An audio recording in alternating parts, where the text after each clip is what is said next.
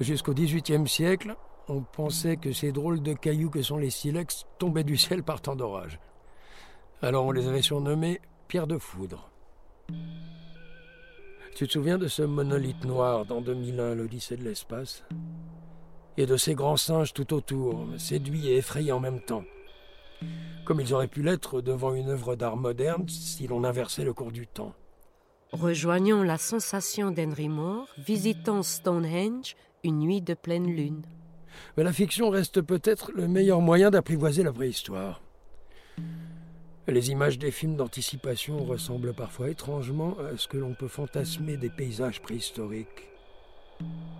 La reconstitution de notre grand passé pourrait se résoudre dans la projection d'images futuristes. C'est le pari que semble faire le cinéma en tout cas. Après tout, il n'y a que 150 ans que l'on connaît notre éternelle ancienneté. Il nous faudra peut-être un peu plus de temps pour nous faire à cette idée. Et accepter que le monde de la préhistoire conservera éternellement sa part impénétrable de secret. Mais c'est précisément parce qu'elle est une énigme que la préhistoire ne cesse de solliciter l'imaginaire des artistes, et des scientifiques d'ailleurs.